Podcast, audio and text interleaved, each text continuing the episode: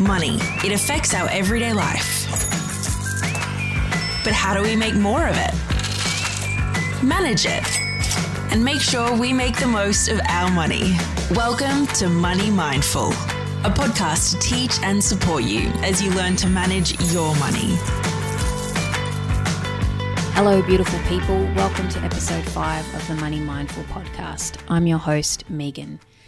As I mentioned previously, I'm a primary school teacher, and hello, beautiful people is actually what I say to my students when I greet them each day. It helps me set a positive tone for myself, for my students, and the session, and because obviously they are all beautiful people, as I'm sure you are too. Okay, today, let's talk debt. In this episode, I will discuss how we get into debt and how to get out of debt. What is debt? Debt is the price we pay to buy money. What? I'm guessing you probably haven't thought of it that way before. Am I right? When we purchase something in advance on our credit card or by taking out a loan, what we are doing is buying money. Let me explain. We borrow the money to pay for the item, such as you know, a, a, new pair of jeans or a large bill, such as our car rego, that by the way we have to pay for every year, yet somehow seem to forget that and have to come up with the money from somewhere each year. We pay for that item with the money we borrow. We now own that item, but then we still have to pay for the money we borrowed. And the money we borrow will always cost more than what the actual item costs. Are you still following me? I'll give you an example. A common debt people have, uh, often have, is a car loan. So let's say you take out a loan for 29,000 for a new car and you pay that off over 7 years. I just quickly punched in the numbers on a Big 4 bank website and it came back with the result using the current variable interest rates, I would end up paying a minimum of 42,000 or up to 47,000 for the life of the loan, which um, for a $29,000 car that's going to depreciate in value instantly the minute you buy it. Now, I don't know about you, but paying an extra 13,000 for the price of the borrowed money, some people like to call that interest, seems crazy to me. And that's the minimum interest. You may end up paying 18,000 more. I mean seriously, you could get a pretty nice secondhand car with 18,000. So this is how borrowing money can really mess with your finances because the cost of that new shiny thing you so desperately want right now ends up costing you so so much more. So how do you stay out of debt? There are a few simple steps that I'll outline now. One is spend less than you earn. Two, have a budget to know what your regular expenses are. It doesn't have to be complicated. Three, put money, um, sorry, put aside the money for those regular expenses. Four, spend consciously. Five, save money for a buffer account. Six, don't have a credit card if you can't control your spending. And seven, please don't compare yourself to the Joneses. Who cares what they are doing or think? Okay, first things first, you must spend less than you earn. Duh. It's that simple. In fact, I could just end the podca- podcast here, but for some reason, so many of us, including myself sometimes, really struggle with this. Why? I think it's a result of a variety of reasons. Many of us spend unconsciously. We just put things on the card without thinking, like my coffee buying example I mentioned a couple of episodes back. And if you missed it, I just told a story about when I calculated how much money I was spending on takeaway coffees each year. It was way, way, way more than I imagined because I'd never consciously thought about it before. So, two, have a budget. This is a great way to spend less than you earn. When you write out all your expenses, you quickly know if you are overspending and can see where to cut back. This goes hand in hand with um, number three, which is putting the money aside for your regular expenses. I covered budgets in episode three and uh, discussed ways to manage your accounts to budget for expenses in episode four. If you haven't listened to them already, I'd recommend checking them out to help you with those steps. Number four is spend consciously. We often get into debt simply by going unconscious and overspending. If you have more stuff than money, you are overspending. And this is a concept that might take a moment to sink in. You've probably heard of Marie Kondo and minimalism. It's such a big trend at the moment. And I can understand why. Some of you might not like this or be ready to hear it, but how much of your stuff do you actually use? How much of it do you love and you have it because you intentionally um, purchased it, it has a purpose, and you absolutely love it and want it in your life? I will tell you now that I'm certainly improving in the area of not overspending, but just like you, I get it. You want something so bad. It's new, it's shiny, it's obviously going to make your life so much better easier, happier. But after the initial dopamine hit of obtaining that new shiny thing, it becomes dull and old quicker than we care to admit. And it's just another thing that we are still paying for that is cluttering up our lives. I think I could do a whole episode on um, this topic, but to summarize, buying lots of stuff you don't need on credit is a tricky business that can quickly get you into debt for no good reason. I'm not suggesting you don't spend any money or buy nice things. Just be deliberate about how you spend your money. Know in advance what you want to buy, save for it. Really question yourself about the purchase. When I'm wigging out on something that has caught my eye and I'm umming and ahhing whether or not I should get it, sometimes I ask myself, like in a month's time or in six months' time, will I still want this thing or will I want the money? I find that a really useful question to ask myself, especially when I'm on those online shoe shopping sites. Um, yeah, just keep that in mind. So, number five is have a buffer account. And I will cover this in more detail in another episode, but I, I believe it's really important to have a buffer account, emergency fund, oh account, whatever you want to call it. Have at least three to six months' expenses saved to cover any unexpected emergencies. This is such a stress relief account and will save you having to go into debt when an emergency comes up. And an emergency will come up on an occasion. These things do happen. Number six is don't have a credit card if you can't control your spending. Some big guns of the per, per, um, what am I trying to say? Some big guns of the personal finance world say you shouldn't have a credit card at all. And I don't disagree, although, full disclosure, I do have a credit card. We are very disciplined with our credit card and pay it off every month. But truth be told, I'm not convinced I need it, and I'm starting to question if we should get rid of it altogether. My argument for a credit card is that if you are disciplined with paying it off on time and you have one with no fees or low fees that you can accumulate points with, why not?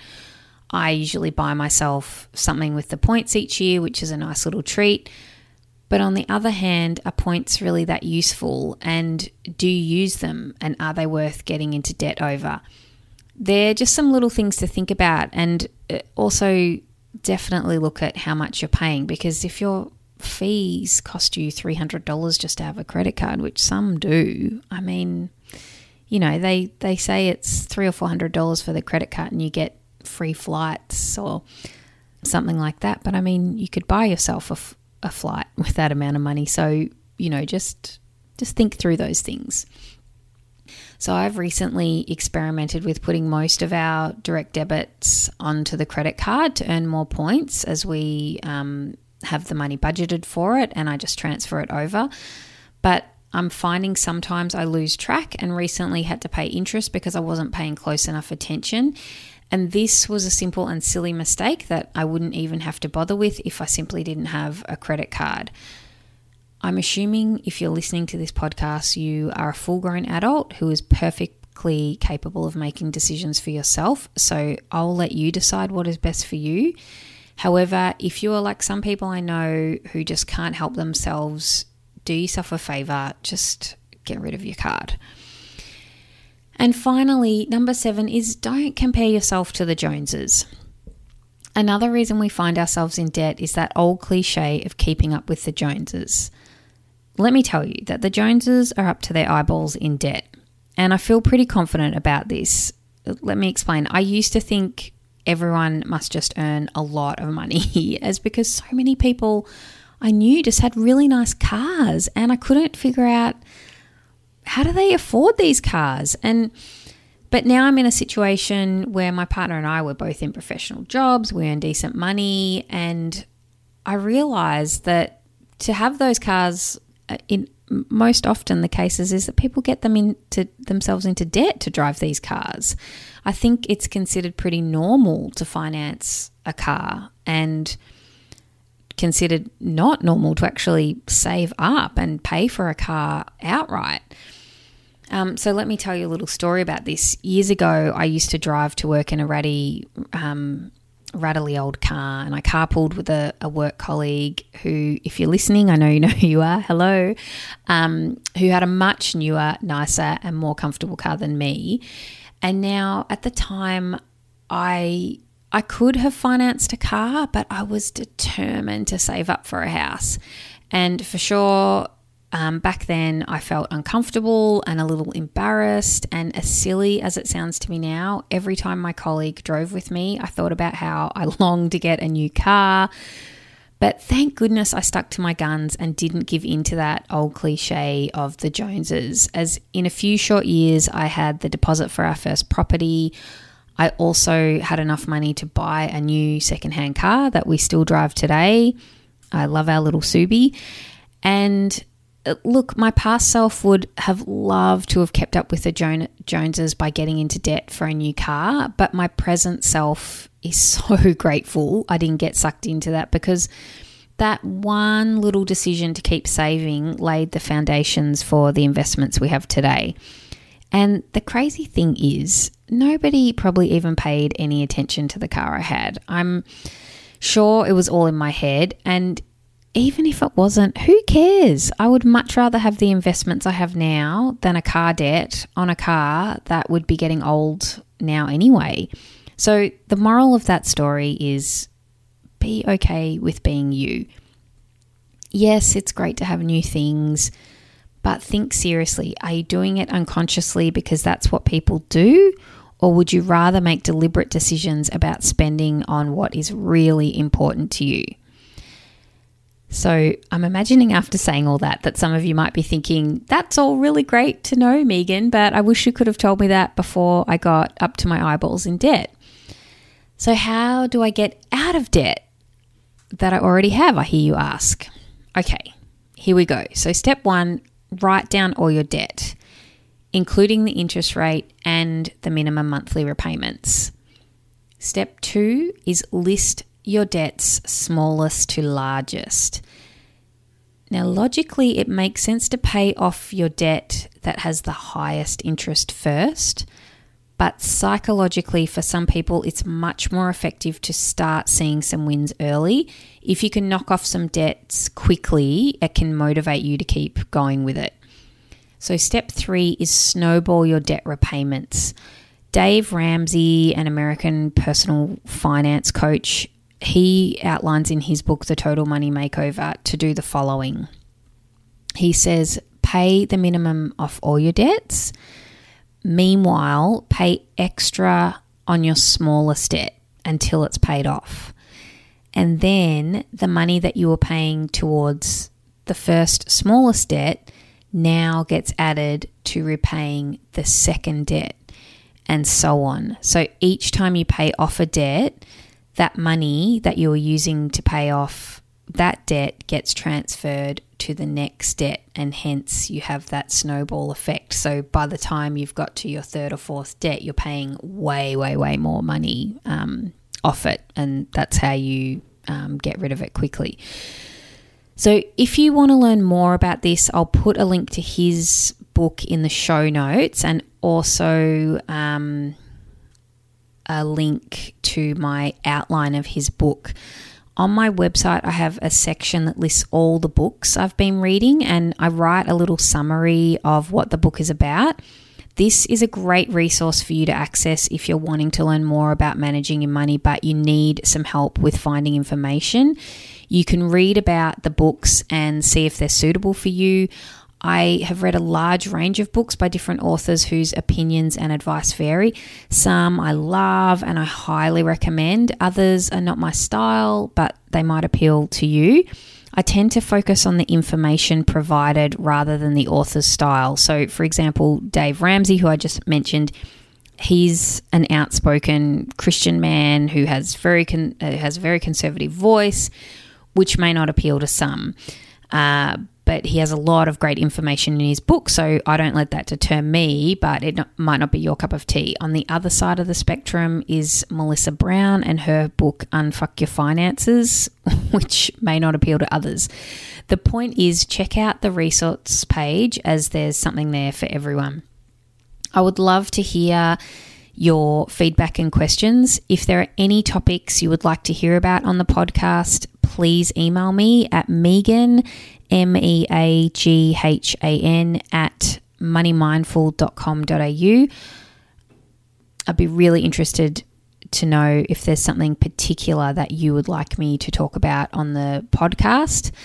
And also, forward thinking into the next season, I want to be doing interviews with experts in the field. So, if there's a certain area that you um, want to know about, for example, you want to hear from a buyer's agent or a um, mortgage broker, you know, let me know. I'd, I'd really like to know and provide you with the information that you're after. And please, if you're enjoying the show, it would be so amazing if you could write a review on iTunes, as that helps others find the show.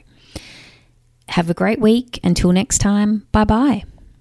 Thanks for listening to the Money Mindful podcast. For more info, visit moneymindful.com.au. For future episodes, be sure to subscribe. And remember, the information in this podcast is of a general nature only and does not take into account your personal circumstances or goals. Please seek professional advice for your own financial needs. Remember to have fun along the way.